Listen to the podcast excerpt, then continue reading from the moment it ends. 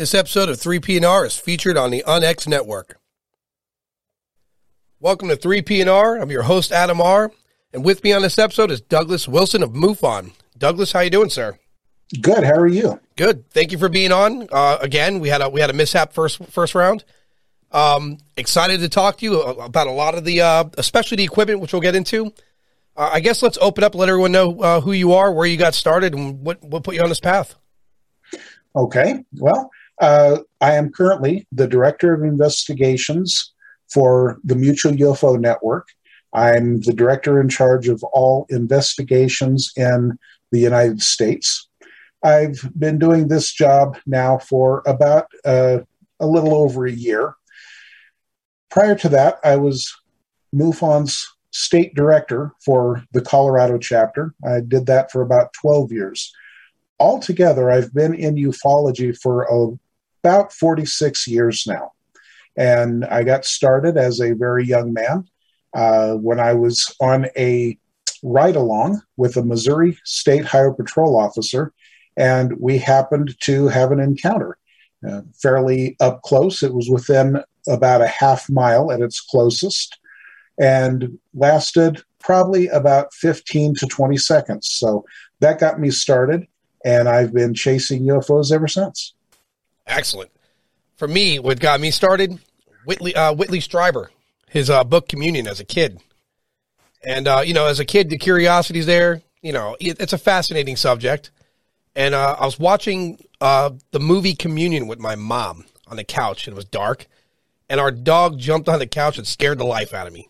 Right, so, but then that bit of fear only drives the curiosity, uh, you know, further. You know, you're more interested at this point. Now you got to know. Absolutely. So for your uh, for the, the encounter you had, um, was it just like a, like a UFO that you saw? Yes, we had. I was doing a ride along with him, and the county sheriff or deputy sheriff had contacted uh, over the radio asking if any other law enforcement in the area had had any reports of anything unusual in the sky. And no one had, but we were close enough to his location that we drove out and met him and a farmer who had seen a UFO while checking his crops for the day. And he described it very, uh, very clearly to us. And of course, at that point, the two law enforcement agents they began using their radios to call around to try to find out if there were any things like uh, a helicopter in the area, possibly a crop dusting aircraft that had gone down, any kind of aircraft that might have been in need of assistance. And when it all came back as negative, there was not too much going on. It was a, a very nice, clear, warm autumn evening. And so they decided that the farmer and the deputy would go one direction and we would go another and we just kind of drive around and see if we could find any anything that might suggest what the stimulus for this sighting could have been. And after we had been driving for probably 30 to 45 minutes, uh, I noticed that the officer has had started to he let up off the accelerator. You know, he'd slow down a bit, and he seemed to be preoccupied with his mirrors. And then he'd speed up and slow down, and after a few minutes, I asked, I said, What's going on? And he said, Well, I don't know. There's something behind us. And I turned around in the seat and looking through the back window, I could see that off about a mile and maybe a mile and a half to the, uh, it would have been the southwest of us, there was a line of trees. Now, in rural areas, it's very common for large acreages of field to be bounded by trees. And in this group of trees at the top, it was starting to get dusk, and we could see flickers of red light flashing to the tops of these distant trees. And after a few seconds of watching this, the top of the trees just got this bright red orange glow. And a few seconds later, an oval, a, a bright red orange oval, cleared the tops of the trees and was drifting more or less in our direction. Not really drifting, it, it was moving with a good speed. And it was coming relatively in our direction.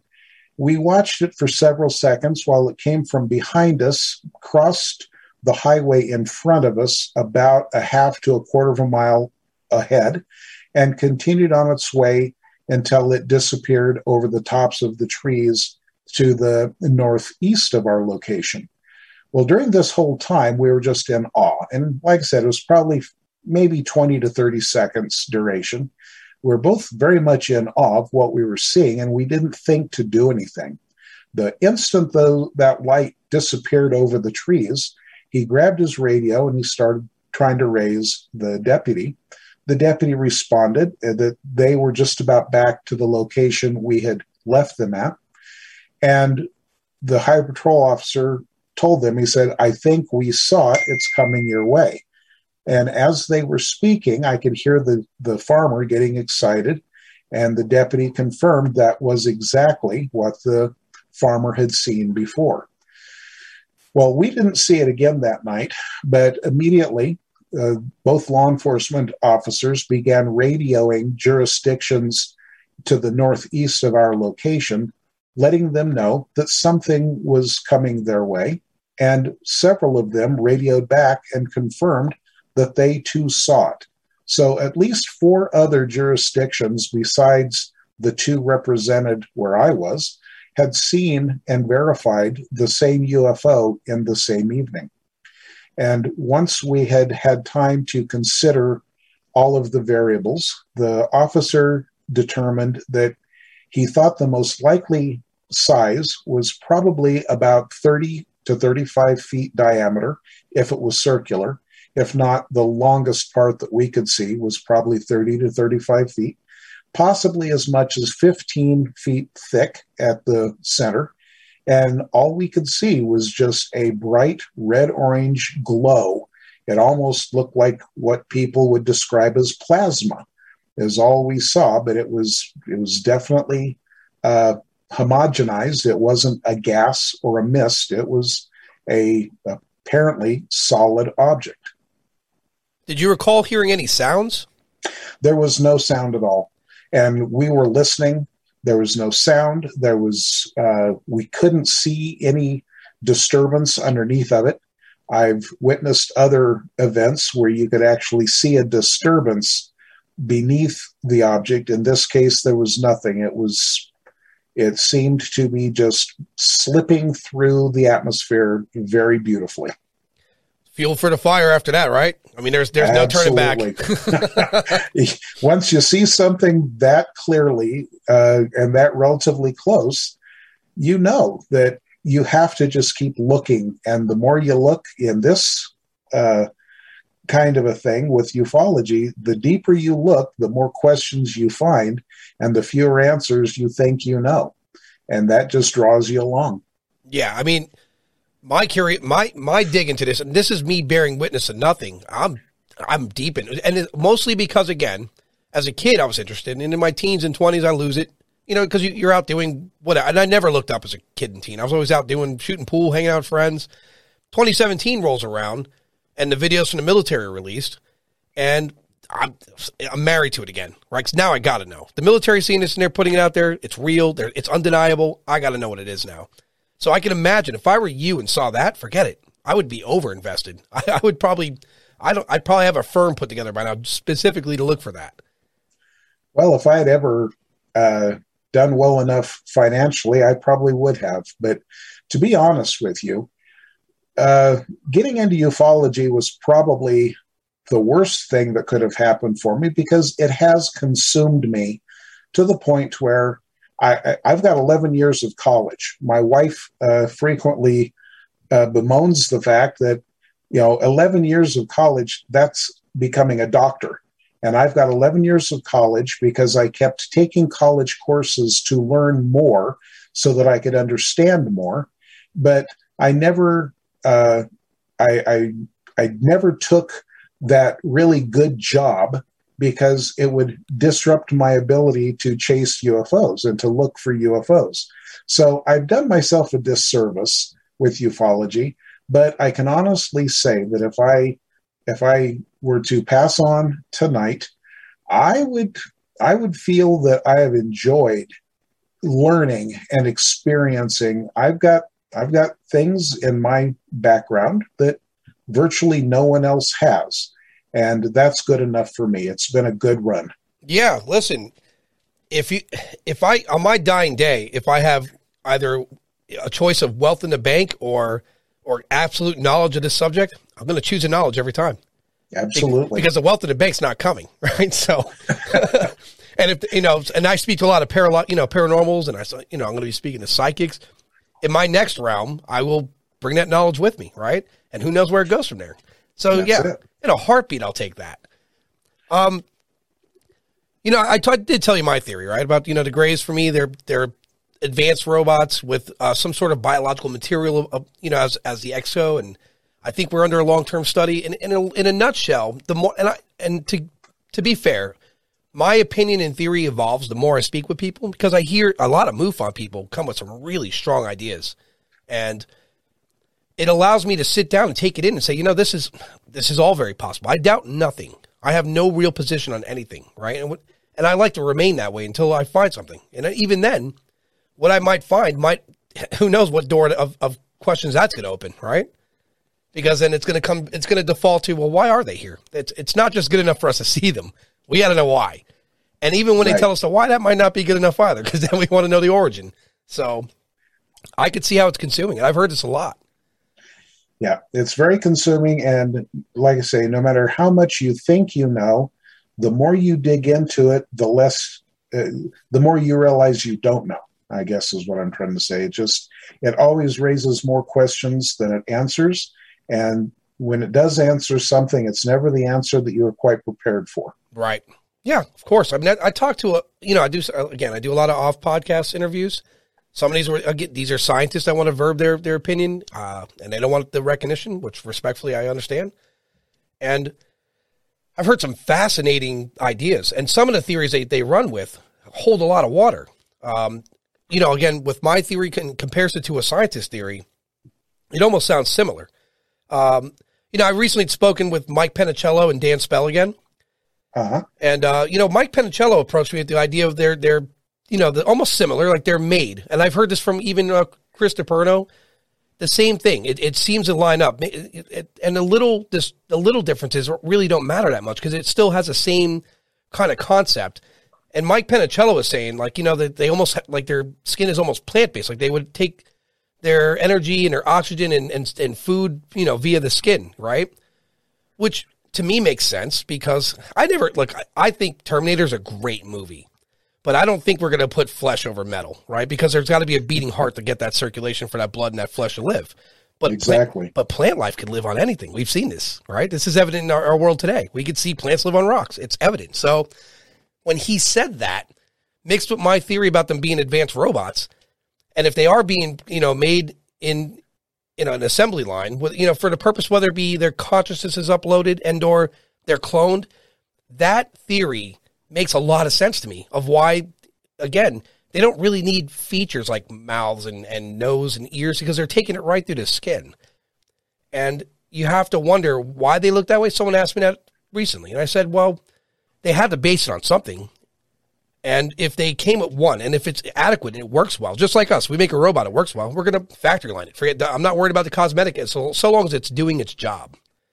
Yes.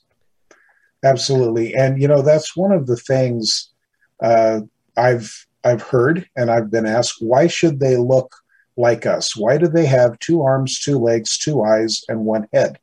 And the simple explanation here is because it's functional. You know, uh, stereoscopic vision is something that is a must if you're going to be able to do anything with a great degree of accuracy. So it had to have two eyes. Uh, those eyes need to be mounted on the front of something, of an right. appendage. That appendage, for uh, usability, the appendage has to be flexible. So in, either you have a tentacle with eyes or you've got to have a neck. So there we have, we've got the head, we've got the stereoscopic eyes, we've got a neck. Uh, fingers are essential. You're not going to be able to build something or operate something if you've got claws or paws or or you know right. hooves. So we needed to have appendages with smaller appendages on the ends. One is almost never enough. We've seen that. So two seems to be optimal. You've got two arms. Well, it needs to be bipedal because anything else takes up a lot of useless space. So two legs uh, work very well. And now you've got two arms, two legs, a torso, a head, and a neck with two eyes. And so it just seems to be the functional model. Now, whether it's short and gray or tall and green or wide and yellow or whatever, you know, that basic format seems to be optimal. Well, you know, I watch a lot of documentaries. And if you listen to these people that work on ideas at NASA, in their picture perfect world of what they could put on Mars for a rover would be a bipedal robot with arms, multiple arms, in fact, um, one to stabilize, the other two to examine, yep. and absolutely a stereoscopic set of eyes that can yep. rotate 360 degrees. You know, so you hear that from scientists talking about building robots just to examine a planet. Imagine a really advanced species. It's like, well, how do we examine them up close and personal? And they just they perfected a better um, technology. You yeah. know, I mean, my belief system on their eyes, the the gray eyes, personally, um, is that they're scanners. They have multiple scanners and sensors and and other things inside of them. It makes it perfect for that.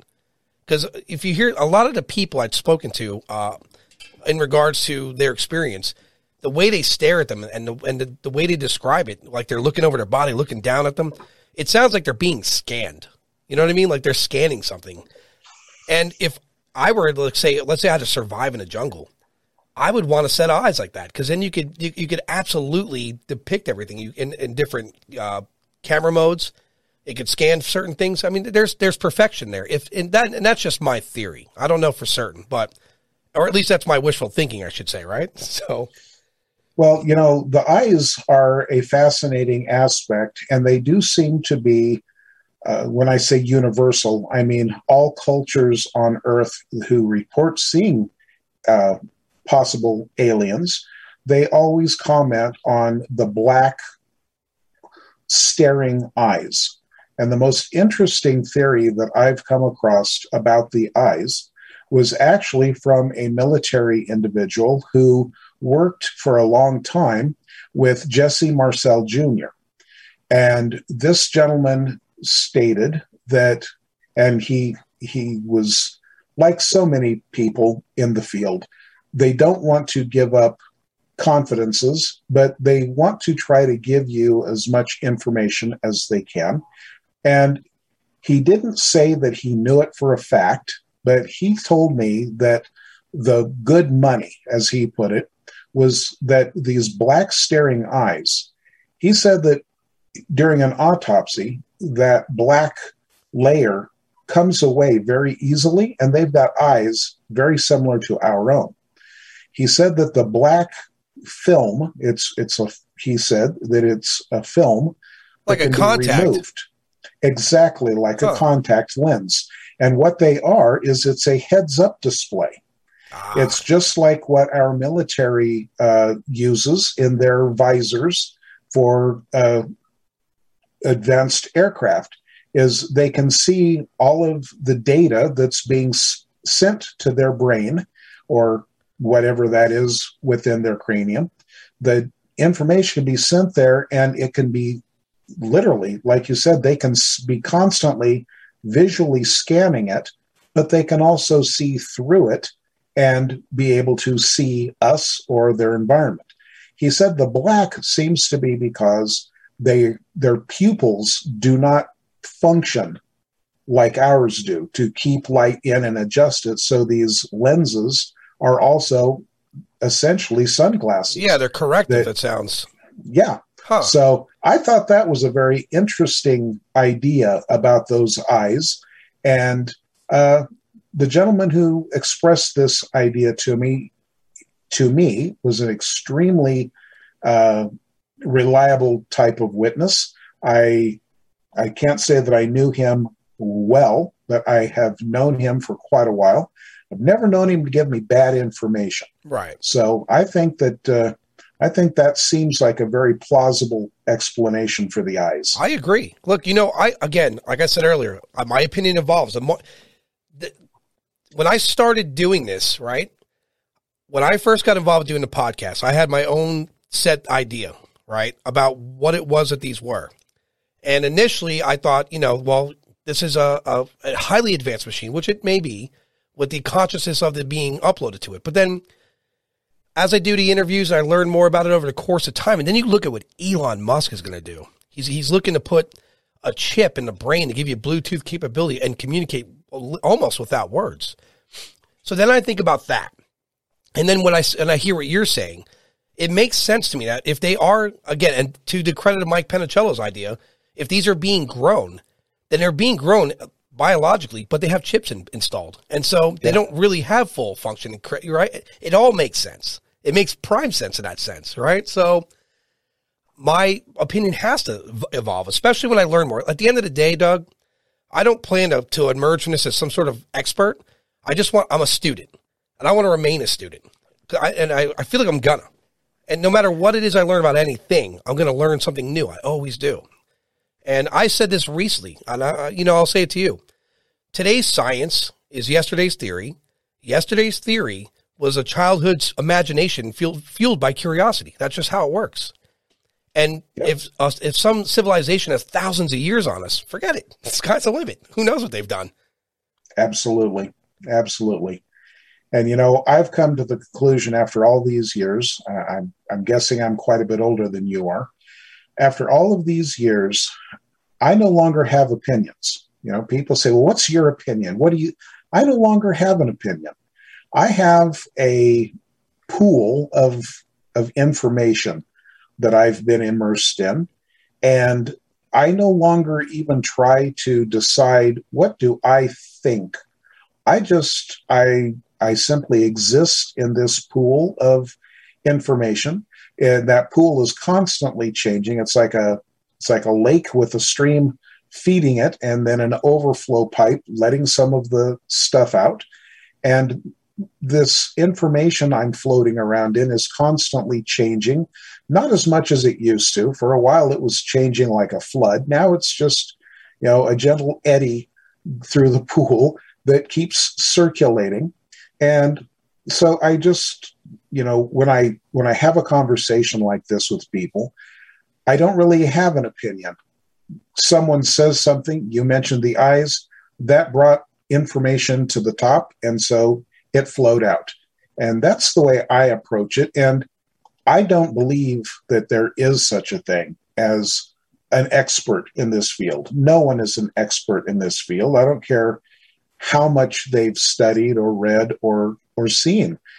At best, we are students, like you've said, and a good student is always open and is always trying to learn more. Yeah. It's hard to call yourself an expert, right? Because well, there's I, plenty of people out there that, that try. Yeah, and, I, and I, I, I, often wonder, like, look, not knocking. I'm going to start looking into the Bigfoot scenario. I have to. I, I'm going to be fair. I just have the hardest time, you know, digesting that because, again, I remember watching a documentary where they were searching for this small, either I think either a chipmunk or a squirrel, whatever it was, and it was they thought it was going to go extinct, and this is in somewhere in, in Canada, and they found that in a month using drones and, and IR, and they found it. Yeah. So you can't tell me this big ape is running around and you're not seeing it. It's not possible. If we if it existed and we wanted, it, we'd find it. But then again, yes. I have to make room for the idea that I don't know. And so and when I hear people on on documentaries like, "Well, I'm the leading expert of this," I'm like, "Well, how? What what subject did you have to study?" You know, like right. So it's tough, and that's why what you can say is you're an expert in in investigating it, maybe, or you're a professional investigator. I get that. That makes sense because that's time invested. And I don't care who you are. If you spend a lot of time learning about baseball cards, I consider you to be a professional at that. Right? Still not the expert because who is, you know? I don't know. It's yeah. it's a tough field. You know, for you, I enjoy talking to you because you have a really good perspective. You analyze and you had experience, which it, it both makes you unique and then open minded. Because you can't walk into any scenario with filters on. You're going to miss something every Absolutely. time. So eventually I'm going to get out there and do this documentary. You know, I'm going to be calling on you, right? I look forward to it. Yeah, that's uh, that's going to be an exciting. I, I Thomas Wortman wants to get on board. Chris DiPerno wants on board. I'm going to do it because you know I want to I want to dig for answers. Uh, for you, we something we discussed last time. I, wanna, I really want to get to that, and this is going to be helpful moving forward for that subject. Material to use, uh, instruments, proper equipment. That's vital. Okay. Yep. Absolutely. You know the the unfortunate thing about ufology is we don't have a set of criteria that some uh, think tank has been able to say this is what you've got to look for. This is the reading you know. So what we have to do as investigators of ufology we have to think outside the box to a very large extent but you know MUFON and this is the thing that i have always been most impressed with MUFON is MUFON says we are going to investigate every report that comes to us, and we're going to use scientific means of doing it. And that has always really appealed to me. The unfortunate thing is, as I say, there's no standard, there's no uh, baseline for UFOs. We've got a lot of interesting things going on right now. We've got something called MADAR, which essentially it uses uh, your computer and it uses a small terminal that you plug into your computer. And what it's doing is it's measuring electromagnetic waves in the environment. And when one of these MADAR units gets a spike in the local electromagnetic field, it it records, you know, how much of a spike, how long was the spike for, and you can actually set the terminal so that when it spikes, it sets off an alarm. It, it alerts you physically that something is happening right now. What we're trying to do with that, the idea is if we can match up some of these electromagnetic spikes in the environment with reports of UFOs in the local area, then that will give us, it, it'll start to help us find a baseline for electromagnetic energy or electromagnetic signature from a UFO. Well, why do we even think that that's a thing? The the good money, as as one of my uh, informants likes to say, the good money is seems to be that these things are powered electromagnetically. They're using electromagnetics either as a guidance system, a propulsion, or both.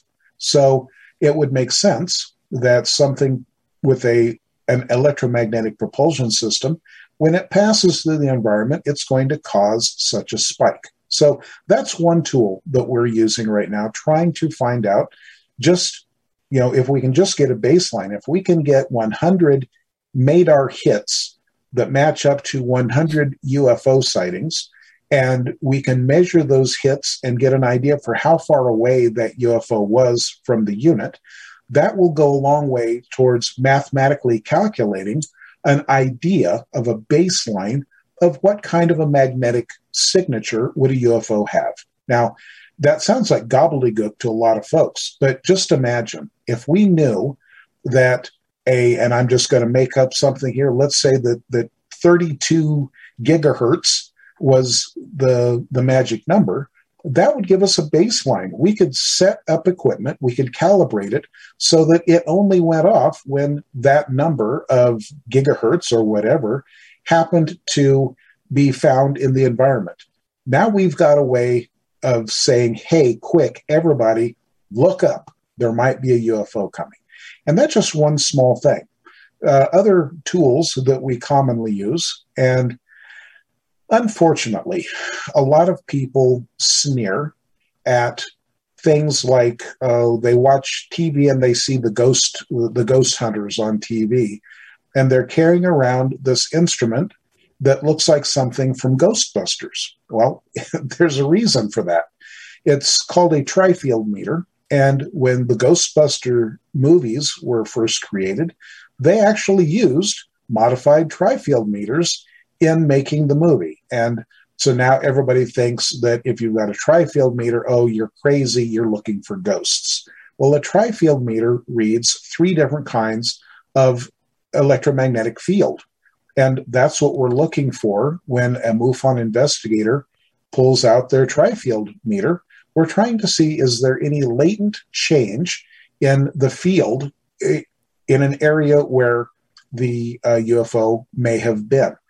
Now, again, we don't have a good baseline. That MADAR discussion I just brought up, that would go a long ways towards giving us a baseline so that when an investigator pulled out their tri-field meter and turned it on, whatever the normal background reading should be for the area, if we get that 35 gigahertz or whatever the magic number is, that would suggest very strongly that there truly was a UFO in the area a short time prior. So we're always working on trying to come up with equipment that can be put to that scientific use of MUFON.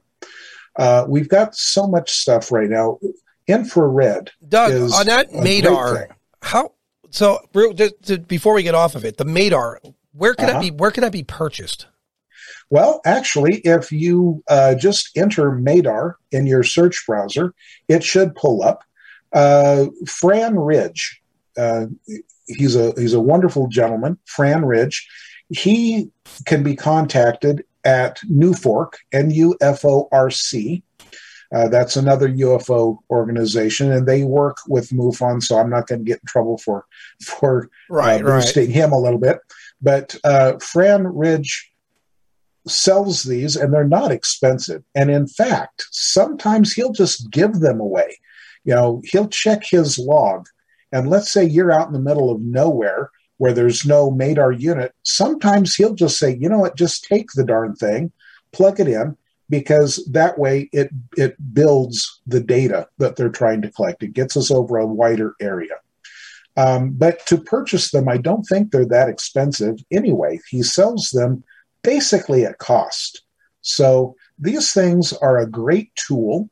Uh, we we still don't we don't yet I should say we don't yet know for sure how much it's going to uh, give us, but we've got some good minds that have come up with a good idea, and if we can just get enough data, you know that's the thing. We are in a data wasteland with UFOs, and people who insist that oh no I can tell you this. And they're they're making stuff up. I'm sorry. Yeah, unfortunately, they're, it's it's social media and people wanting to be liked and people wanting attention. It's really it's it's making investigators' lives a nightmare when they're presenting evidence for the for the sake of like getting some likes on YouTube, right? Absolutely. I mean, absolutely. For me, like I'd be interested in Madar. I'm gonna, I'm gonna, as as I start speaking to more and more of the uh, ufologists and, and researchers and investigators, I'm gonna start bringing that up. You know what I mean? Because it, it's got to start somewhere, and, and this is how science is. If you don't have a group of people using it widely to to get data,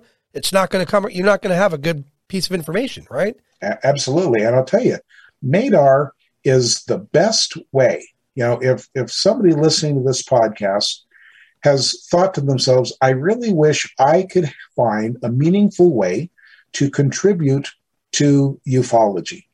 I got to tell you, folks, the, the best way, the two best ways, if you really want to contribute in a meaningful way, the two best things you can do number one, find Fran Ridge, look up Madar on the internet, buy a Madar unit, and install it in your house it's a one it's a it's a one time price you know it's not like you have to keep paying through the nose for something. It's there it can kind of i know families that it's their entertainment. The how, how kids, easy is it to use? Oh it's as simple as inserting a us in a usb port. Done. I'm you simply take it out of the box you set it up you put it on your computer you power it up and it's there. It is. Doug, I'm getting a Madar, Doug. I need. One. Oh, you've got to. I need a if, if everybody got a Madar unit, we would know. And some people say, "Ah, yeah, but you know, you don't even know that there's anything to it." Okay, fine. If everybody in the U.S., if every household had a Madar unit, within a year we would know. We would know yeah. either this isn't going to go anywhere, and so then we could start putting our attention in other directions, or we would have such a great database that we'd have a baseline for when our investigators go out with uh, their tri-field meters. Now that data so, is something they have to upload, right, to a, to a server. Well, yeah, and I believe that what it does, uh, your computer creates a file, and then I think it's monthly, or maybe it's anyway. Uh, it comes with instructions. Every so often, the the owner simply takes that file and shoots it off to Fran Ridge, and it goes into their database. And then what Fran does is he compiles this data and then he sends it to MUFON. And there's several MUFON investigators who are connected with this. He sends that data, I shouldn't say several, there's a few MUFON investigators connected with this. He sends us the data. We go through the database, the MUFON database, and we try to match up the time and the date of the Madar hit in that location with a possibility of uh, a, a, UFO sighting reported at that time. Right. You know, that's listen. I had Seth show, uh, Shostak on the show, um, and a long time ago there was, and I didn't, I was unaware of it. Uh, it was an internet question I gave to him. Said he had a program where you could map the stars with him from home. Now, what Madar sounds like to me is people participating as, as a whole. Like, listen to the world. If you want answers, this is the step.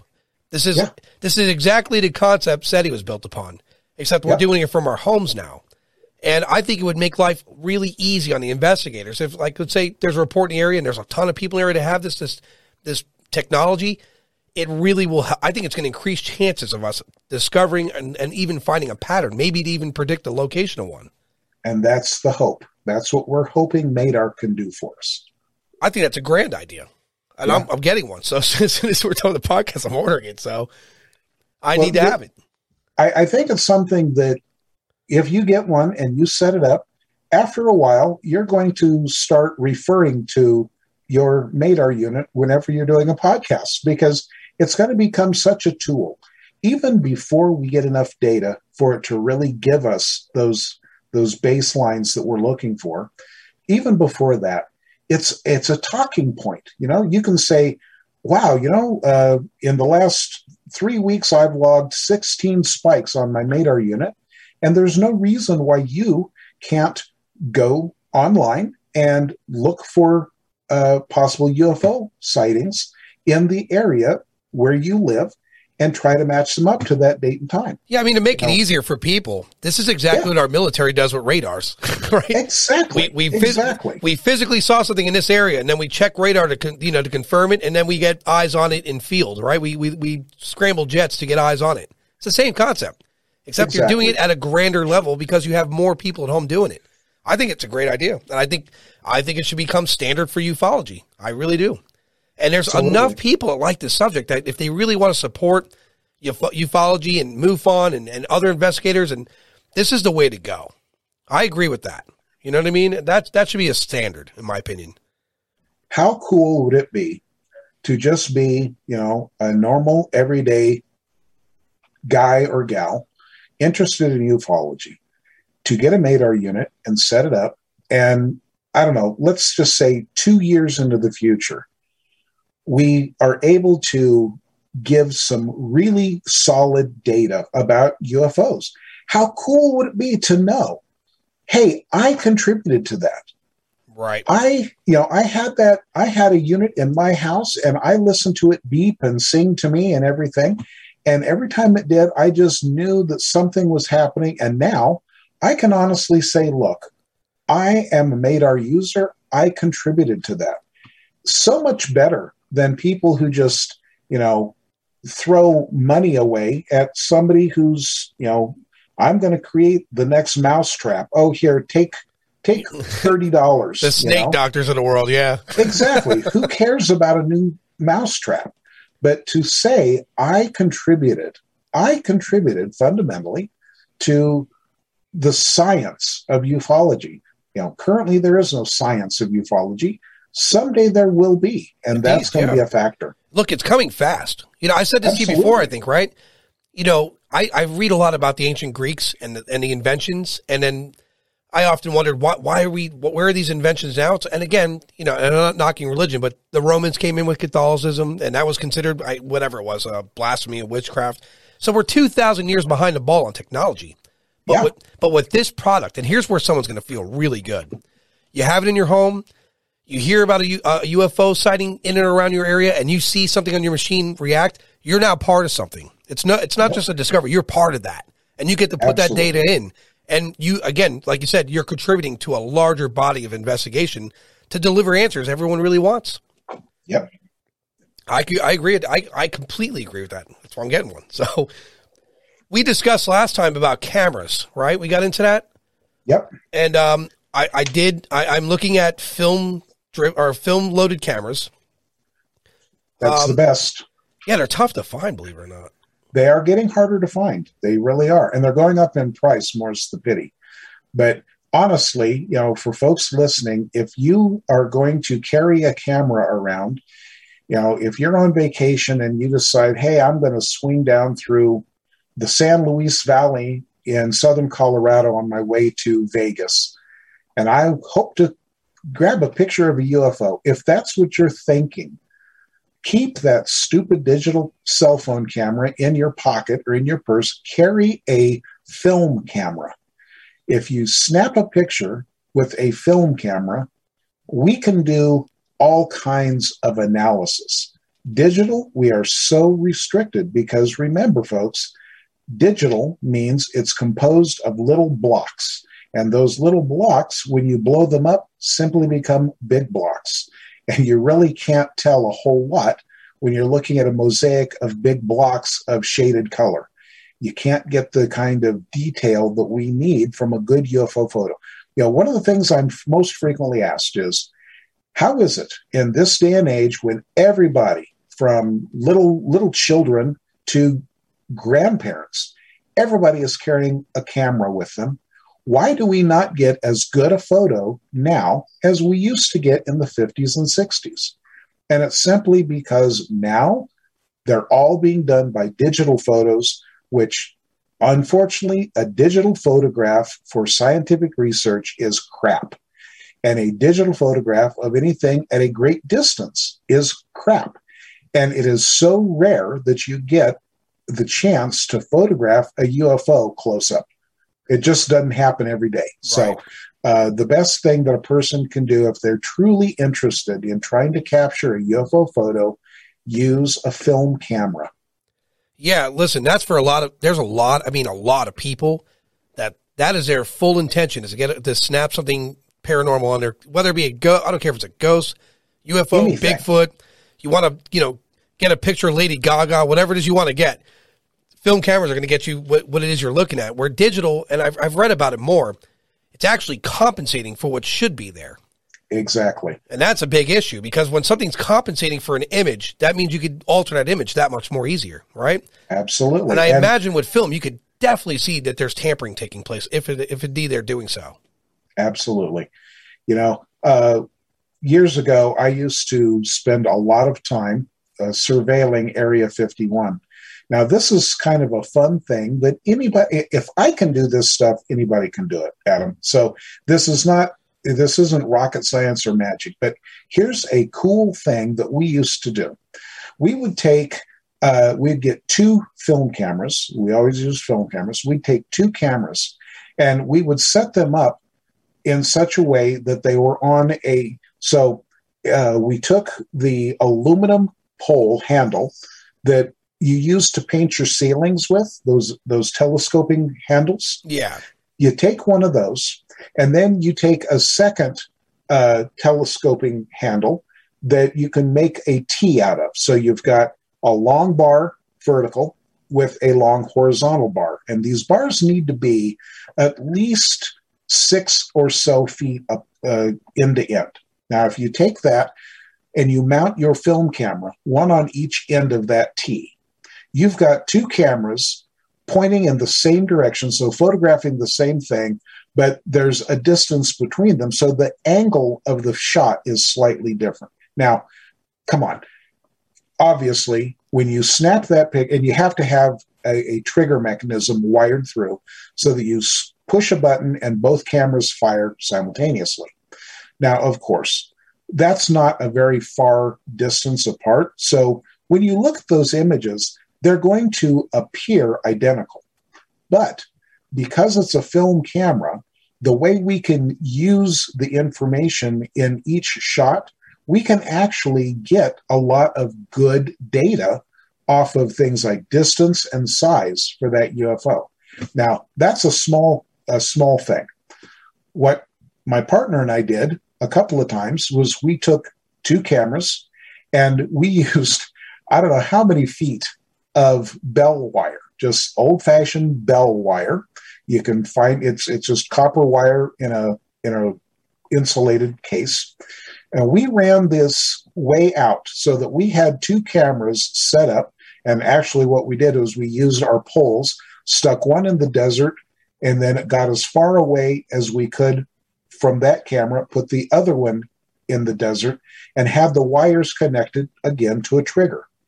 Now you've got, and you know, three or four hundred feet apart, two cameras snapping the same shot from that much of a, a wide distance, now you're really getting some crazy opportunity for size and scale and distance and speed of movement if you're lucky enough to get several shots off while something happens to be passing through the field of view. So people need to think outside the box, get creative, try to come up with new and unusual ways of, of catching photographs.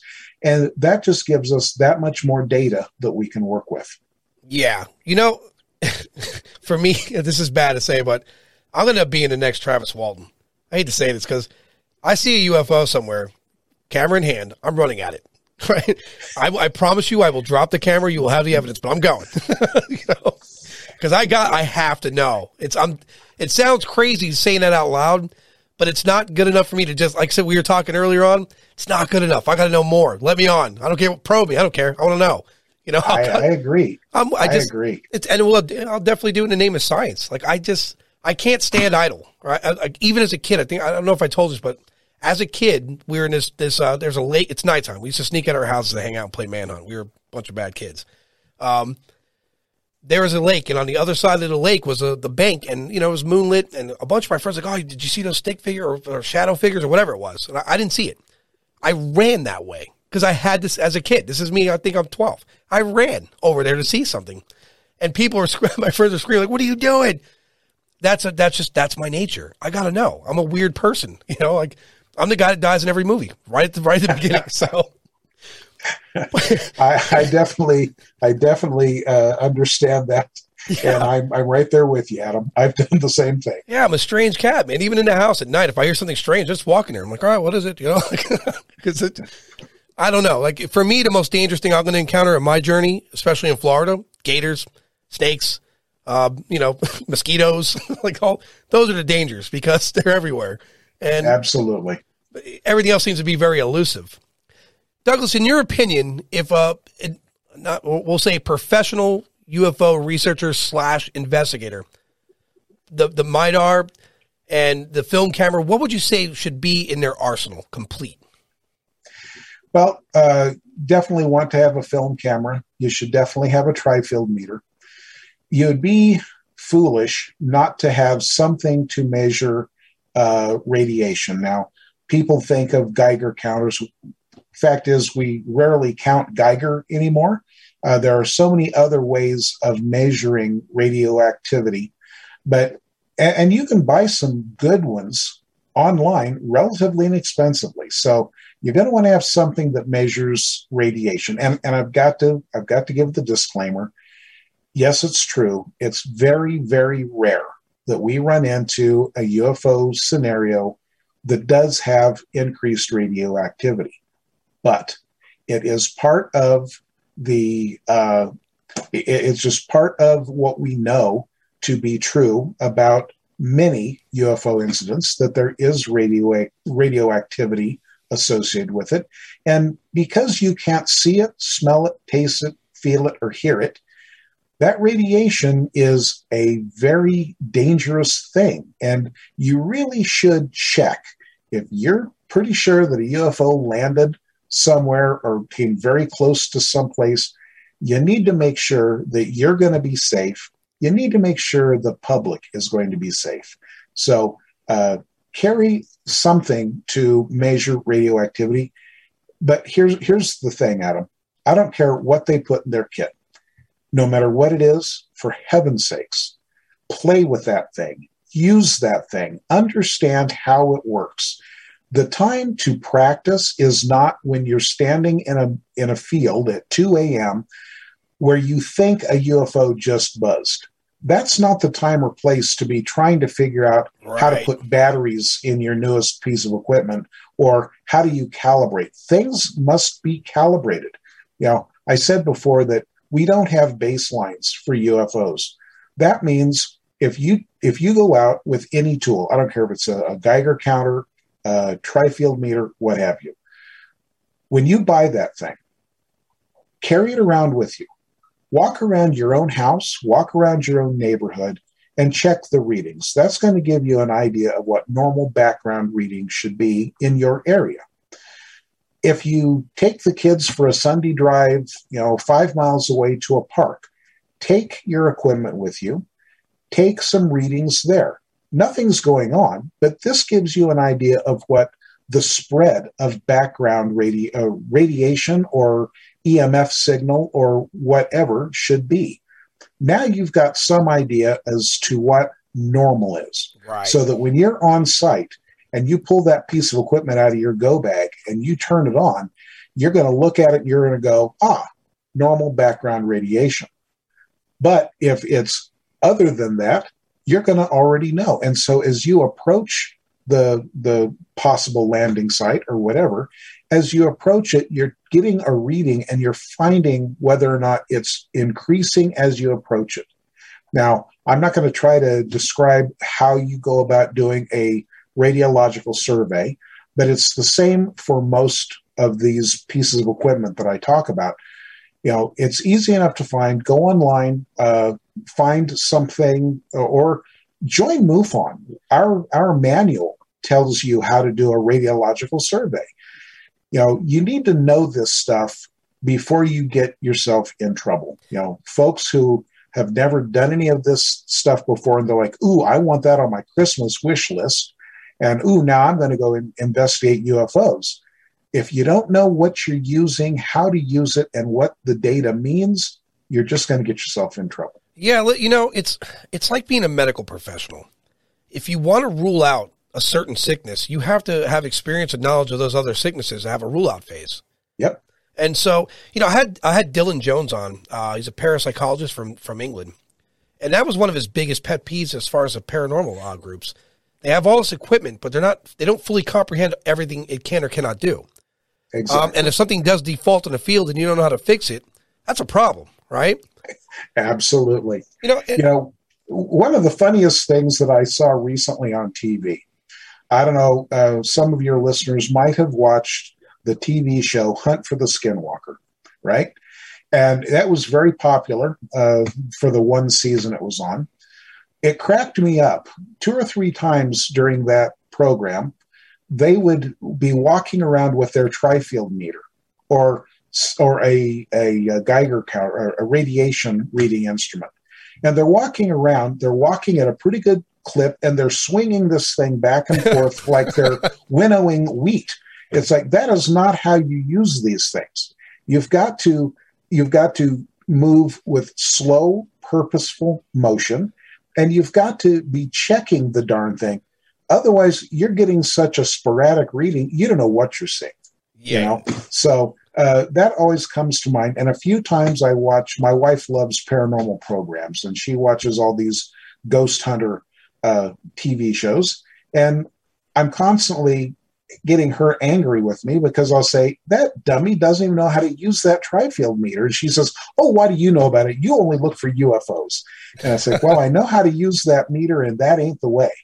So yeah. that that there's a couple I speak to, uh, Don and Laney of Spectre Waves. I've had them on the show a couple times now. Um, they have a YouTube channel. What I what I enjoy about their channel is there's not an episode where it's an hour long and you're waiting for that build up and the suspense is there. They just go and they make they discover, they find stuff, they deliver. Really short episodes. And when I speak to them, you can hear they're genuine about what they're looking at, what they're seeing, what they're encountering. And at never at any point did they say, beyond all doubt and certainty, this is what they don't say that. They just take the data in and they they analyze it. yeah. And they, and of course it's and they- look, everyone knows it's entertaining. Let's be honest, it's entertaining. But they could take something that's they're serious about and make it entertaining. But they don't have to go so like some of those shows you're discussing from earlier. I can't do it, man. I'm waiting there 45 minutes and they're like, all right, here it comes, and here's the orb, and then next Yep. week, you know, it's like what? what do you mean Yep. next week? So And the Skinwalker thing, I don't know. That place, I, are there anomalies there? Sure. And I, I was just talking about this recently. Uh, an advanced life form is is monitoring and watching us, right? In the hypothetical, and they have some of the most sophisticated equipment there is. Period. If there are ghosts here and they're seeing it, of course they're interested. And what what other places to go? Like the others, the Skinwalker, anywhere that's pretty barren or you know rural. That's where they're going to set up shop to learn about these anom- anomalies. And so when I hear about Skinwalker, that's what that and many other places like it. What comes to mind is that is a perfect place for them to monitor whatever it is that they're seeing, undisturbed by man for the most part. And but then again, who knows what gateways are open? And we don't even know. We can't even comprehend what might happen as a result of that. And that's the what if scenario. Outside of that, though, some of those shows I can't watch them, man. I, I wanted to, and they sound interesting, but I have a keen eye for when I could tell something's being sensationalized. You know what I mean? Yeah. Yeah. And the minute I see that, I'm done. My investment in that show is over. Uh, and I've, I've been I've been victim to too many of those shows as a kid. To be an adult, I'm like, all right, I'm going to fall for this again, right? I can't. so, yeah, I, there's there's that sensational uh, sensationalism, and then the other big turnoff for me is when the narrator starts in with, "Could this possibly be? Could this mean? Is it possible yeah. that?" It's like, come on, dude, anything's possible. Or my Let's favorite is the data. My favorite one is well, our experts say yes. well, your experts. Yeah, exactly. Who are your experts? That blows me away when they say that. It's like, well, so so experts are watching us and they're they're rendering an opinion. Like, blows me away, man. Douglas, before we go, is there any cases out there that you worked on that you found to be oddball, or just, what what is the most compelling case you've worked on? I guess I should phrase it better. Oh man, you know, uh, there are cases, and then there are uh, trips and experiences. both both are amazing, you know, and I really anybody listening, if you want to put meaning to your life, find something. I don't care if it's UFOs or if it's, you know, the the three-legged grasshopper of New Guinea. Find something that you can be passionate about. Get up off your couch and go do it. Okay, get out there and do it. These yep. would be UFO uh, experts who do all of their research from a keyboard and a couch. They make me crazy. You've got to get out there and experience things. But so uh, let's talk about a, a, a case. So I think one of the most intriguing still cases, in this case, uh, I investigated, gosh, it was over 30 years ago now. And this is still one of the cases that keeps me awake nights. Uh, I was living in Missouri at the time, and I was contacted by a sheriff, a, a county sheriff in a not very close by Kansas County. And he had contacted me a couple of times. Now, this is back before cell phones, back before computers, and we had to rely on on telephone communication. We call it the Ma Bell system. You know, uh, you simply made a telephone call and you hoped that someone answered because at this time, I don't think I even had an answering machine to take a message. But I had spoken to this uh, deputy sheriff a few times on the phone. And one evening, and it was probably, you know, early evening, I got a phone call from him. I happened to be home. I happened to answer. And he said, We've got We've had several UFO sightings in the last two days. He said, Is there any chance you can make a run out here? Well, I dropped everything and jumped in my car and took off. It was about a two and a half hour drive from where I lived to this county where he was at. I arrived in this small town, went straight to the police station. And when I got there, I went in, and the one officer on duty in the in the office. Uh, he, I told him who I was, and I told him that the the deputy sheriff had called me. He got on the radio. He called the gentleman, and the officer showed up within about ten minutes. I got in his patrol car, and it was probably a, a 15 minute drive from this small town out into the country where we were headed. And as we're driving, he's relating to me some of the, the reports that he had taken in the last two or three days about a UFO flying around the area. Well, we're driving along, and he says, in fact, and he points up ahead, he goes, This farmhouse up here on our left, he said, I got a call from the lady who lives there just before I got the call that you'd arrived in town. He says, We're not going to stop there. He says, That's where I was going to take you. He goes, But just as you were coming out of the police station, he said, I got a call. There's been an accident very close to here. We're going to go there first. He says, business is business. I've got to do, you know, the police thing ahead of the UFO thing. And I'm fine with that. So we drive past this farmhouse that he points out to me. We go about a half mile further down this dirt road and it intersects with another road. So we've been traveling west, uh, yeah, west. We turn and we head south down this dirt, low, dirt road, maybe a quarter of a mile ahead of us, we can see because by now it's getting dark and we can see the emergency lights. So we pull up behind, there was an ambulance sitting there, and then in front of it, a patrol car. We pulled up and we both got out and walked up, and the officer that was on scene tells this deputy that I was with, he says, You know, we got a call that a passing motorist, somebody had gone down this road, saw this car crashed. And when we walked up to it, it was a sedan and it had nosed into, and in country areas. So this dirt road dead ended there, but then it had a, a right angle turn that went further west. And when they blade these dirt roads out, they end up with a big berm of gravel and dirt at the at the dead end. And this car had impacted it at a fairly good rate of speed. Well, when we got there, that was the scenario. They didn't know what had happened, but this car had impacted into this berm of rock and gravel. So the gentleman that I was with, the officer I was with, he says, okay, he says, we're going to go back down the road here. He says, and I'm taking this gentleman to do an interview with with a uh, local. He goes, and I'll come back. He goes, you know, when I come back, you can tell me what you found about this this crash. Well, instead of going back to the house that, oh, that, so I, I forgot to relate a piece. So while we're standing there talking about that, and he says, I'm going to take this guy, meaning me, back to talk to this farm uh, farm wife. The officer says, Well, you know, farmer so and so further down the road down here, he just had a sighting. And it's like, oh, well, didn't know that. It'd come over the radio apparently. It hadn't been phoned in. So we got in the patrol car and we went to that farm, which was about another mile farther west from where this accident was. We get down there and it's a it's a family. It was a farmer, his wife, and two young children. And they're telling us about how they had been eating dinner, and one of the children had gone upstairs to get something from a bedroom and had called downstairs and said, There's something over the barn. And they had gotten up from the table, gone to the back of the house, looked up, and they could see this disc hovering over their barn.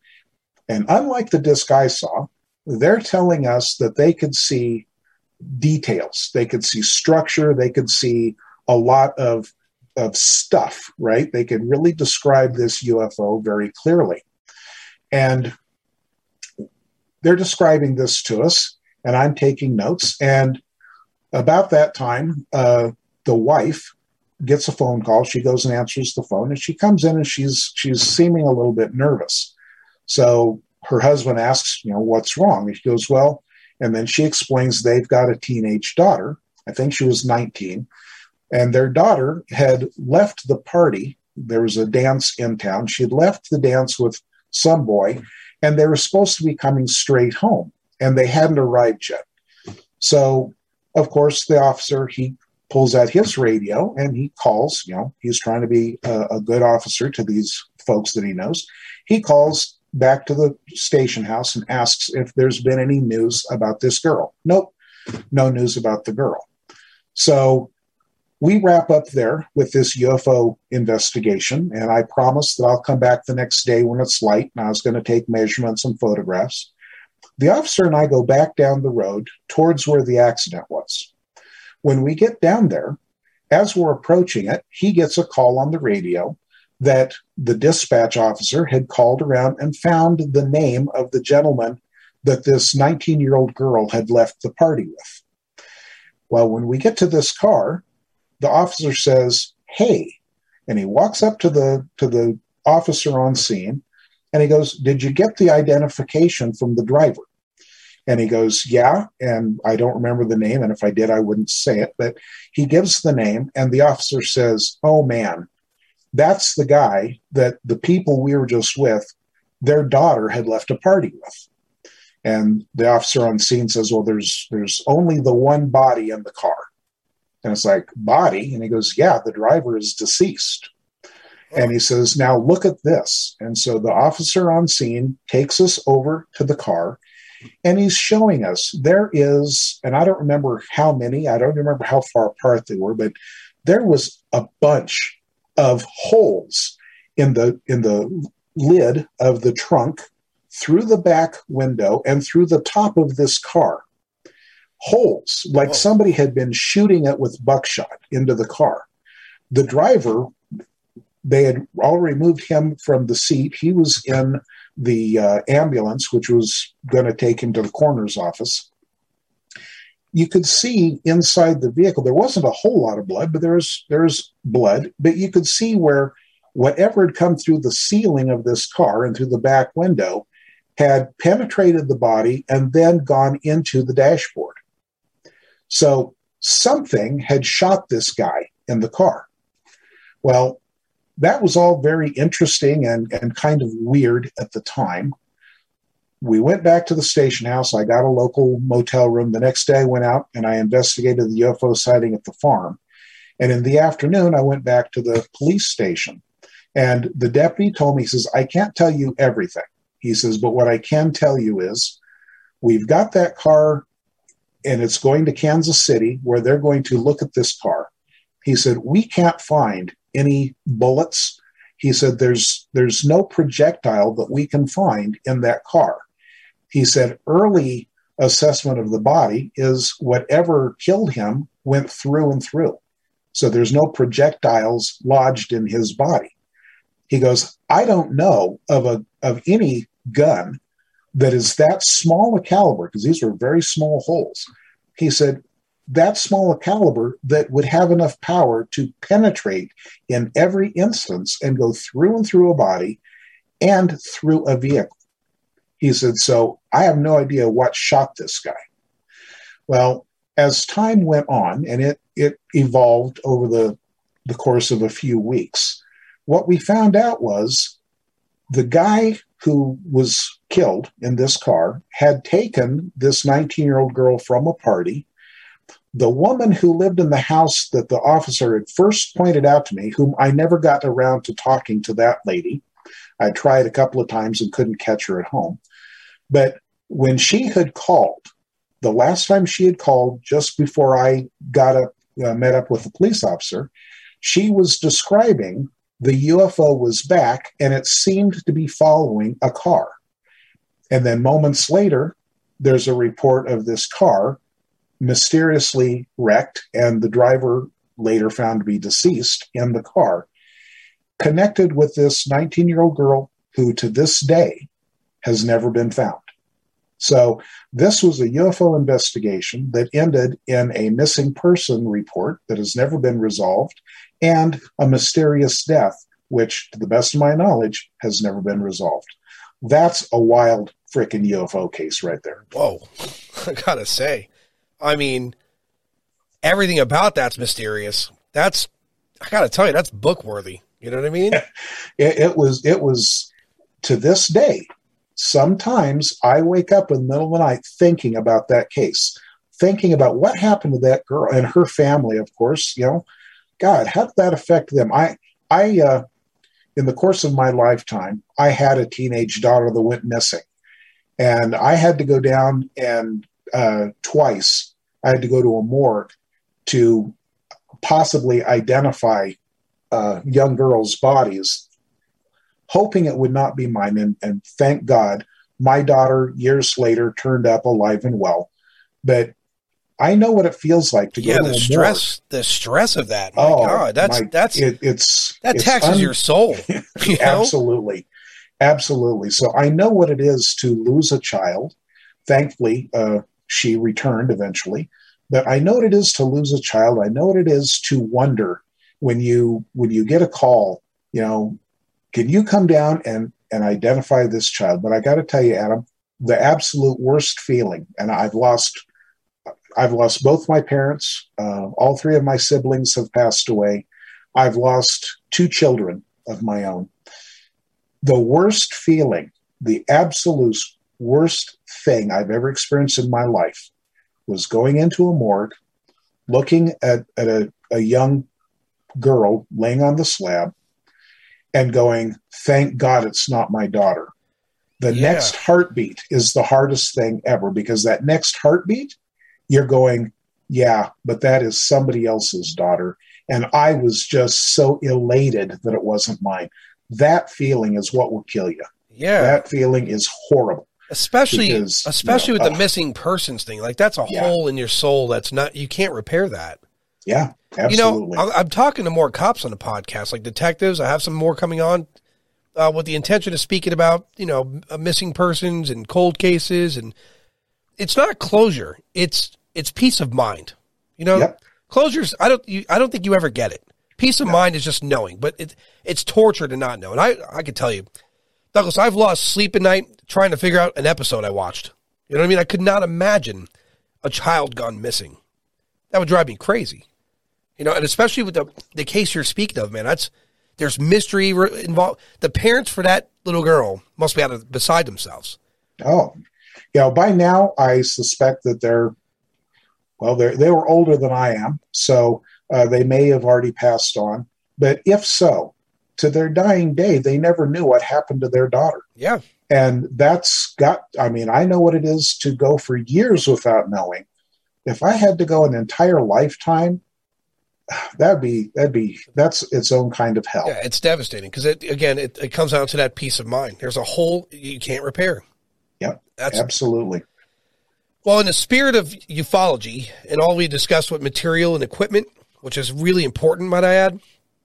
Um, before we close, one thing I'm going to cover is what what do you what what are your feelings on? And I don't want to call them abductees. I feel like that's a victim's name. I'm going to call them the experiencers. How much of that are you coming across, and what do you feel about it? Well, of all the areas of ufology, that has to be the most difficult one for me to really talk to, uh, speak to. And what it comes down to as I said before, I, I've gotten to the point in my career, if if it can be called that, that I no longer really feel that I have opinions. Abductees, MUFON gets many, many, many reports of abductees. So many, in fact, that we've got an entire uh, branch called the Experiencer Research Team. That team deals just with abductions. It is it's such a a uh, a vast group of cases anymore. And my personal feeling is if if and I think the last time we spoke, I explained to you the the percentages of cases, and solidly seventy percent of everything that MUFON takes in as a report turns out to have a prosaic explanation. Right. Sometimes more than seventy, but it, it always swims right around seventy percent. Then we've got a percentage of hoaxes. We've got a percentage of information only. We've got a, perfe- a percentage of cases that are insufficient data for a meaningful answer. And we've got some unknowns, but uh, abductions, or I'll, I'll start with the unknown objects. So somebody reports seeing something, and the number of unknowns are very, very small section of, of our cases turn out that way. With abductions, I would say even fewer in my in my opinion, in my experience, fewer abduction reports turn out to be true than the percentage of real objects turn out to be unknowns. And yet, abductions make up a very, very large number. So, what's going on? I believe, uh, through my experience working with some of these people, a very large percentage of the abduction uh, scenario are people who simply uh, either a, a a biologically induced, and by that I mean our bodies. Our bodies are are made up of huge amounts of chemicals, and everything from when we want to have sex to when we want to sleep to when we want to eat. It's all driven by chemical combinations in our bloodstream going to our brain. And I think that when there's a chemical combination that is off enough, I think it causes people to have dreams. And we all know that dream states are very unreliable. But what I base this on, Adam, is a huge percentage of the abduction scenario anymore that come in start off with I went to bed. I don't even know if I ever fell asleep, but the next thing I know, I'm in this weird room with these weird people doing weird things. Well, I think very, very, very, very few of those are anything other than a confused state of mind, a dream state. I think a lot of things are, uh, we, we have a whole thing in investigations where we consider uh, predisposition. Is someone predisposed to see a UFO case, uh, a UFO? And when we're looking at a case, we always consider that predisposition. I think many, many of the abduction uh, claims are predisposed.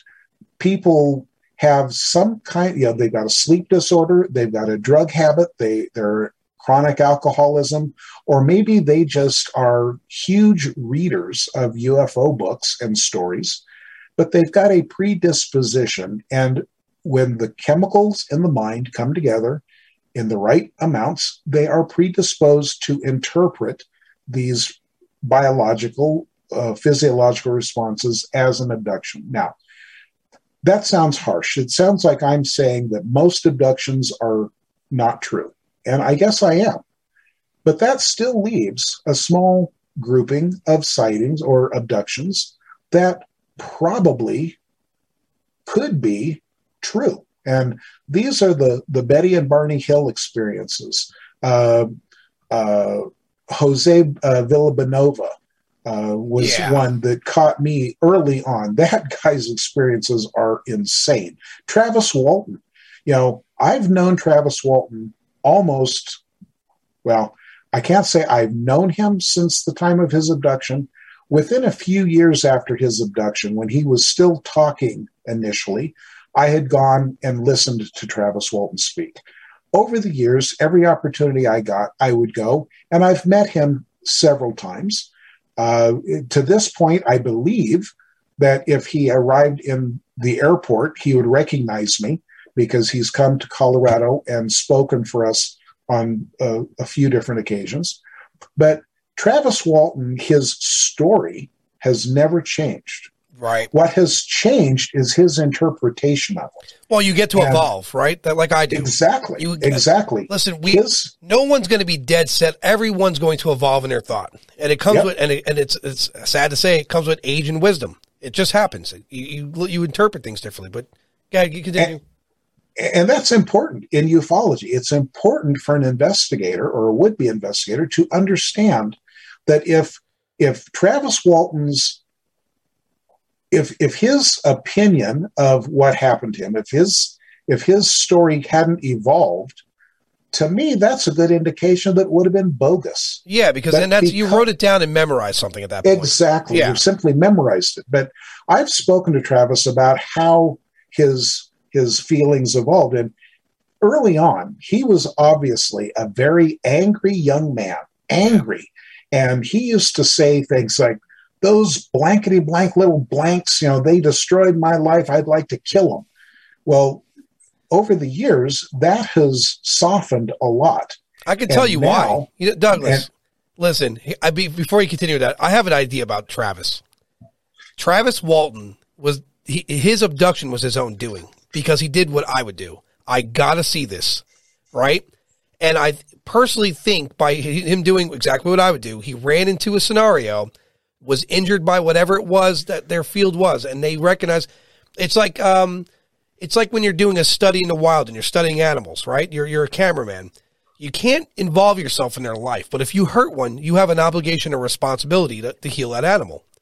In this case, we're being studied by them, et cetera, et cetera he ran to that site to see what it was. He was injured, but they felt responsible to to, to fix the problem, which probably our medicine couldn't fix. I, I that's what I imagine.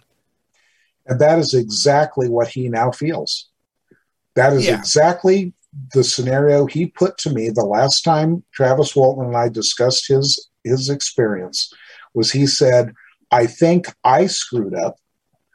They did not mean for me to be injured. They injured me to an extent where they felt that if they didn't take me and help me, I would die. He huh. said, as soon as they got me to a point where I could survive, they dropped me back off and they left. He now believes, uh, initially, he thought that, that he was like prey. He thought they grabbed him, they did stuff to him, they terrorized him, and then they dumped him. Now he feels like he made a mistake he was injured by their technology. They took him, they did what they could to help him, and then as soon as they could, they released him, if you will.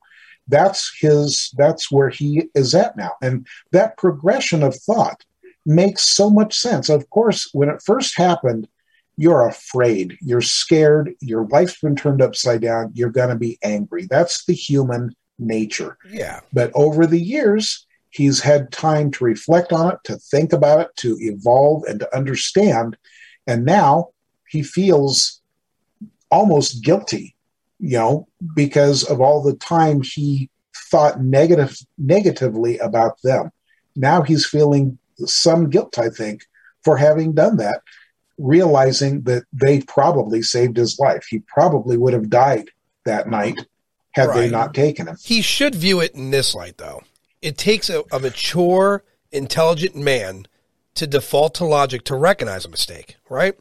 And by doing so, you're you're opening a new gateway for you to think differently, allowing you to view everything differently. Um, I commend him for that. You know, absolutely. Because I did I, look. I, I purposely when I first started doing this podcast, or when, I'm sorry, when I first thought about doing this podcast was probably a year ago this time. I discovered Travis Walton was going to be on Joe Rogan. I purposely didn't watch it, still haven't because I want to be able to speak to him first before hearing any other perspectives, right? Uh, which eventually I'm going to reach out to him and get him on the show. And, and I really want him to speak freely. And I, really want him, I, his, look, his story's well documented, but I want him to speak more along the idea of theory, what he, you know, what he believes is going to happen and allow him to, to be himself on the show. I want to hear that guy. Um, yeah. I do a lot of off podcast interviews, as I said. I'd spoken to a lot of people that were experiencers in, as far as abduction, and I found a pattern with the people I and I can't say everyone I've spoken to has had something I don't know, but the ones I, I feel were genuine, I noticed a pattern. They all seem to say that the abduction stopped in and around between 2011 and 2016. I I don't hear a lot of people speaking about current, and then it made me think to myself, why is that happening? And then it it dawned on me we have phones, computers, ring doorknob stuff, uh, house uh, surveillance. You, uh, we, we have everyone that I know so far has a Google in their house, whether it be in their phone or otherwise, or an Alexa. They don't really have to really uh, outside of doing a, like maybe a project physically. They don't need to abduct us anymore. Exactly. We made it too easy, right? Um, it would be a dream for us to have like anyone, let's not even say enemies, just anyone at all that we wanted to observe if they had this technology in our house and we could use it against them. Yeah. you know? That's right. I mean, right That's now right. in the room I'm sitting in, if they were watching, and I hope they are, there's plenty of opportunity to watch me without me even knowing. you know, so absolutely. But I found that pattern, Douglas. I found a lot of them saying between 20, I, I I've only heard three of them say that it was current, but those three all fell in line with one thing something physical was happening. Something was being altered. The rest of them, when they were in their past experiences, there was nothing invasive happening. It was more like a meet and greet, or they were just observing them. But now, with all our technology, again, like it's it's too easy for them now. You know? Yeah. So I don't know if you see that pattern or not, but that's that's what I've got in the last four or five months of just taking the interviews on uh, offline. Well, I hadn't thought about it, but it, it certainly makes sense. Yeah, I mean, it I certainly does. I felt bad for one young lady. She was really hesitant to speak, and she felt, you know, she was going to be shunned. And I felt, I was like, listen, it's you and I on a phone call. I, I'm not going to judge you. I'm never going to judge. I'm never going to be in a position to do so. And she spoke freely, and her her experiences were so benign, right? It didn't even seem like something bad happened to her. What she did say is that she went to therapy because she could not tell if she was dreaming or awake. And the only times where she realized that something, you know, I guess paranormal, you know, parallel to the normal for her, is that she woke up outside a, a few times fully dressed, but then, you know, sleep. So I don't know. I don't know how to diagnose it, but what I can tell you is there's a pattern emerging. Yeah. Well, of all the hundreds, I've probably I've probably investigated close to a hundred, and I've heard uh, had many, many, many more related. I'd guess I've probably sat through listening to in one form or another at least three to four hundred different abduction scenarios, and of all of those, there is probably only four of those stories where I went, I believe that person. I believe that's exactly what they they had a UFO connected abduction. There's only been four people that I've felt that. And I kind of have, you know, over the years I've developed this this way of considering all UFO cases, whether it's an abduction, a sighting, or whatever. And what I do is all of the stuff that I've learned, all of the cases I've I've read about or been involved with, there is always a pattern of some type. If a new story that I hear, whether it's an abduction or whatever, if it rings true based on something that I've already heard and decided that I had faith in, then it goes into the possibility bin. If it has nothing to connect it to that i just i just discard it because there's so many there's so many stories out there so many tales so many books and and it gets to the point to where you can see if if you investigate long enough you start going wow you know this person obviously read that book yeah and they're just you know because people either either consciously or subconsciously, they will copy things. But if there's a, and there's probably, I'm going to just, I'm guessing about two dozen points, data points, I call them. There's about two dozen data points that I have picked up over the years that if one of those data points is in a story, that gets my attention because normally these data points are something that's very meaningful, but very rarely related by other people. So when it does get related, it's like, bing, this is one I need to study. This is one I need to really pay attention to and investigate because this one, it, it resonates with all of these others that I've already decided I have faith in. So it's that uh, rule out phase. It's exactly yeah. that. You know, yeah. Speaking to Paris, the parapsychologist Dylan Jones, um, he said something on that show that I'm I I kind of like now. Can I take this to court? You know what I mean? Yeah. Is this going to yeah. hold up in court? An example uh, for me. Here's another person, Bob Lazar. Uh, at first, I wasn't really interested in speaking to him because his, you know, it's I don't want to play a broken record, but in say, me saying that, I realized, you know, no one's ever spoke this guy about what he thinks, what he, what his theories are, what his opinions. They're always making him re, you know, go over what happened. Well, I, I if I ever get the opportunity to get him on a show, it's not going to speak about his past. I'll, I'll, he could reference his past all he'd like because that's you know there's that's the only way he can make a theory is by reference, right? But I want to. He's another one. I want to hear his theories, his thoughts, what he you know what he believes moving forward. But if you look at his what not even claims, if you look at his accounts from back in like the '90s, and how he described things, and then you watch that gimbal video on uh from the the, U, the UFO from the, the military, God, that's spot on. Yeah, it's spot on. This is thirty years or you know twenty plus years later, and it's two to T exactly what he was saying in those early interviews, how it behaved. In the early interviews, he discussed that the that the would belly would face the direction it would go in, and you watch that video and, and you hear the uh, the pilot say, "Well, it's it's it's rotating." the uh, the. I, you know, it's how did I don't know how the entire planet didn't watch that video and then recall things that Bob Lazar said in the '90s and not say, "I don't give a shit if like a big percentage of the, everything he said to people like, oh, that's nonsense." But you take that one thing, indisputable. Like, how else would he have known that? That wasn't a lucky shot in the dark. You know what I mean? Throughout the history of ufology, almost never mentioned do you see the belly up scenario, and I can tell you why. I think the majority of sightings they're not moving to their to their best ability. They're in idle mode, so they don't have to belly up for great speed. But by that thing rotating and doing what it's doing, going against the wind, and then I, if I'm right on this, it you know it disappeared from them, right? Well, we see in those videos, in those military videos that they are giving us, what we're seeing is we're seeing the anomaly in its uh, high performance mode they're trying to outrun these jet airplanes that are pursuing them. So, of course, that's going to be, uh, you know, that's going to be when they're in high performance mode. And you're absolutely right. Most of the time, when people see a UFO, I don't think it's in a high performance mode. Like you said, it's kind of it's either station keeping, you know, maybe it's hovering, or it's very slowly prowling along in search of something. Right. So that's the difference, you know, and people need to take that into consideration when they watch these videos.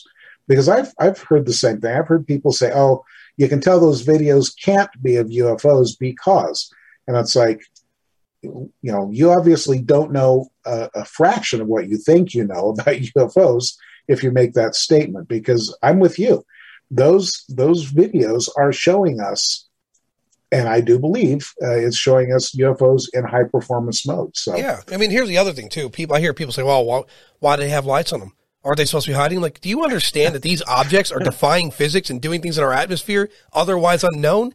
Who knows what energy that's developing? You know, so well. Here, here's the thing about lights on UFOs, and this is this is just my experience talking because, as I said earlier, I'm certainly no expert, but 40, 45 plus years of experience, uh, having investigated well over 500 cases myself. And when I say that, I don't mean a quick glance, I mean in depth investigations of, of probably almost a thousand cases by now. I, I quit taking count years ago. But my experience is if it's a sighting that I think is likely to be real, there were no red and green flashing lights. Right. These things don't need anti collision lights, they don't need uh, any of that sort of thing. And it, it cracks me up. Virtually every case that I have to assign to an investigator, and I, as the director, I see just about every case that comes into the U.S. And it cracks me up when the witness will give us a photo or a video and they say, Look at those flashing red and green lights. it's like, yeah, isn't it amazing that the UFO, that the aliens actually are considerate enough when they come here, they put on you know, standard FAA collision lights just for our benefit. Yeah, that, and they're, they're, sure and they're calling in and making, is, is runway three open or? yeah, you know, so considerate. These ETs these days are very, very considerate you know, generally lights associated with the UFO tend not to be like a red light bulb or a green light bulb flashing. They tend to be an aura, or right. like the one that I saw, the first one I saw. You know, it was just this miasmatic effect of red orange light. You know, it's a corona. It, it's probably because, as these things, as I said before, they're electromagnetic in propulsion as they travel through the atmosphere, they are having a discharge effect, that electromagnetic uh, field that they are, are using is discharging, it's dissipating into our atmosphere. It's, it's coming into contact with ozone in our atmosphere. And so you get these streaks and bands of light, not a, a set of, you know, red, blue, green, red, blue, green, blue green rotating lights. You just don't get that. And right. that's science fiction UFOs. Okay, that's your uh, classic uh, sci-fi B-rate movie from the 60s UFO. Real UFOs virtually never have that type of lighting. I, I, I can't think of any, honestly, in my experience, I can't think of any that I felt were a genuine unknown that had that kind of lights on it. Yeah, I had a chemist reach out to me on um, on a Facebook group because I, I had some time ago I put my theory on Facebook, you know, on, on a, a, a group just to get feedback, see what people thought. And, you know, of course, you know, it's it's listen, it's social media. Doesn't matter how good you sound or what you say, you're going to take a beating, right? If you want to, oh, absolutely. You ever want to see the real ugly face of humanity? That's the place to do it on, right? So, but this chemist reached out to me, and we had a phone call after. I, it was really intriguing what he said to me, and he says, "I don't, I've never seen UFO. I don't know anything about them, but from a chemistry point of view, if let's hypothetically say something's using that kind of energy, it's imagine what that energy is doing to the gases surrounding in our atmosphere. Of course, you're going to see brilliant, brilliant colors and brilliant lights. He goes, I do crazy things with gas and, and flame in my classroom. So when I hear about UFOs, the, the thing that comes to his mind is that this energy is admitting such energy in the atmosphere that the gas around it's reacting to it. Absolutely. And it makes sense. And he goes, yeah, if you want, and if there's different colors of UFOs all over the, all over the globe, he goes, just is it a, is it in a cold environment, a dry environment? Is it in a humid environment? Of course, it's going to appear differently.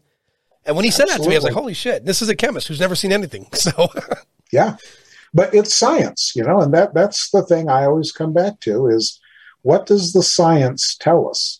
If the science is suggesting that it's an unknown, then it's probably going to be an unknown. But yeah. if the science is telling us it's something mundane, that's the direction, you know. And I train uh, these days, a big part of my uh, my mission with MUFON is training new investigators. All of the newest investigators, they go through a three night training session with me, and you know that's one of the things I'm always telling them is you've got to follow the science. Don't get sucked down the rabbit hole with the witness narrative. We've got a, a something called the witness narrative, and I always tell them don't get sucked into the witness narrative.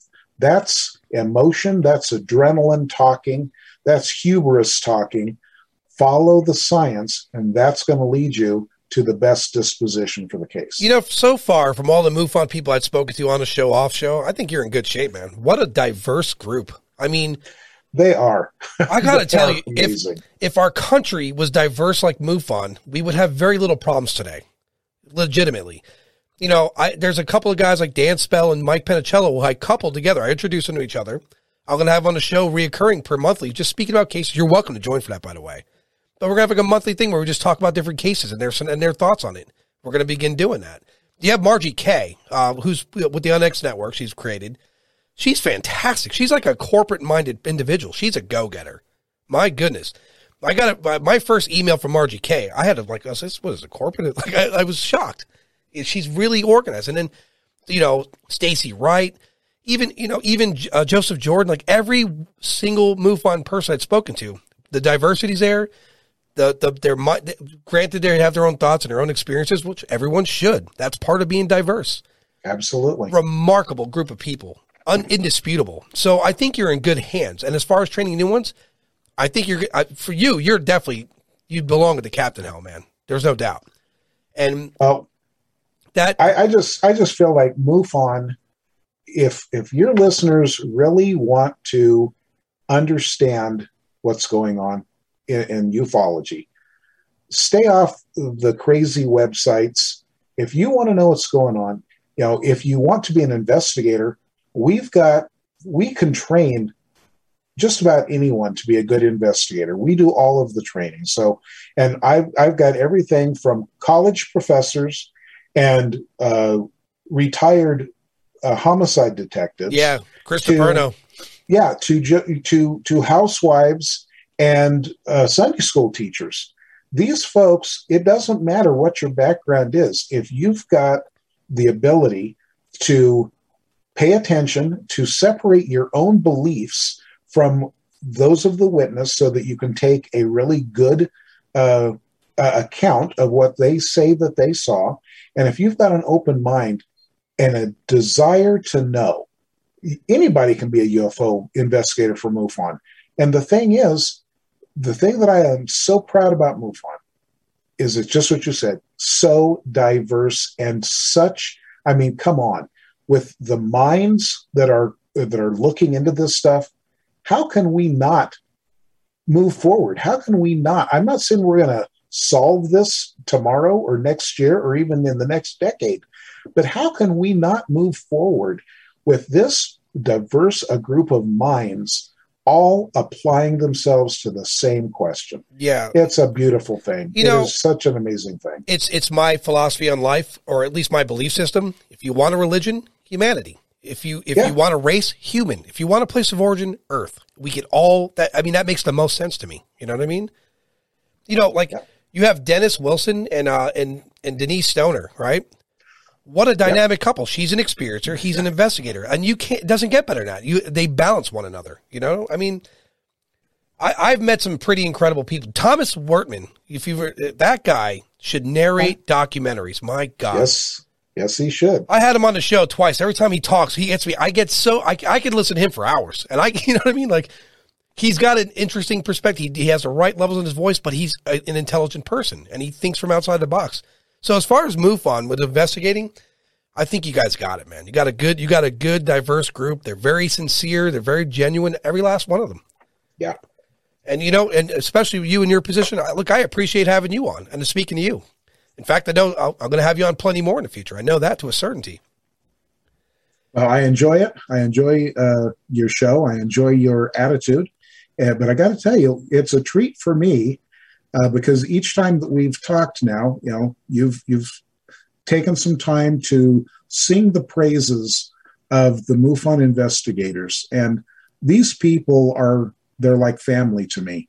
I, I think the world of them. I I know most of them, uh, at least to some extent or another and it's a treat for me to be able to hear these these names and and I can put a face to every one of them and it's like wow how cool to sit here and listen to someone who has spoken to so many of these these highly intelligent folks and you know you sing their praises and it makes me feel like yep that's why I'm in MUFON. Yeah, I those people are why I'm in MUFON. You should be proud. There's more coming. I am. I'm built. See, I mean, at the end of the day, Douglas, I'm building a network. So when I start doing more shows and I'm doing a documentary, I have a good group of people to reach out to. When if I'm in your area and I'm investigating, that's what I want to be able to do.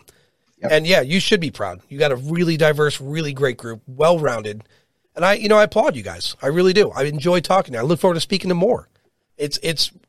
I haven't had a bad experience yet, and like I got to tell you, every different perspective from every different member all works out because it's it's it's like I say, there's no bad information. You just got to know how to filter right. All information's That's good, it. you know, and Yep. doesn't get better than that. Douglas, I had a great time with you, man. I really enjoyed our conversation. I enjoyed it as well. Uh, we'll definitely speak in the future. One last time, uh, the the the MADAR, the guy, and the website. It's Madar, M A D A R. Uh, it's NUFORC, N U F O R C. And the gentleman's name is Fran Ridge, F R A N R I D G E. He's a wonderful man. Uh, and you'll be helping you'll, you'll be helping the greater cause of ufology if you get involved with Fran. Perfect. I'm going to do it. Douglas, I had a great night. We'll talk soon, sir. All right. Thank you. Take care. You too.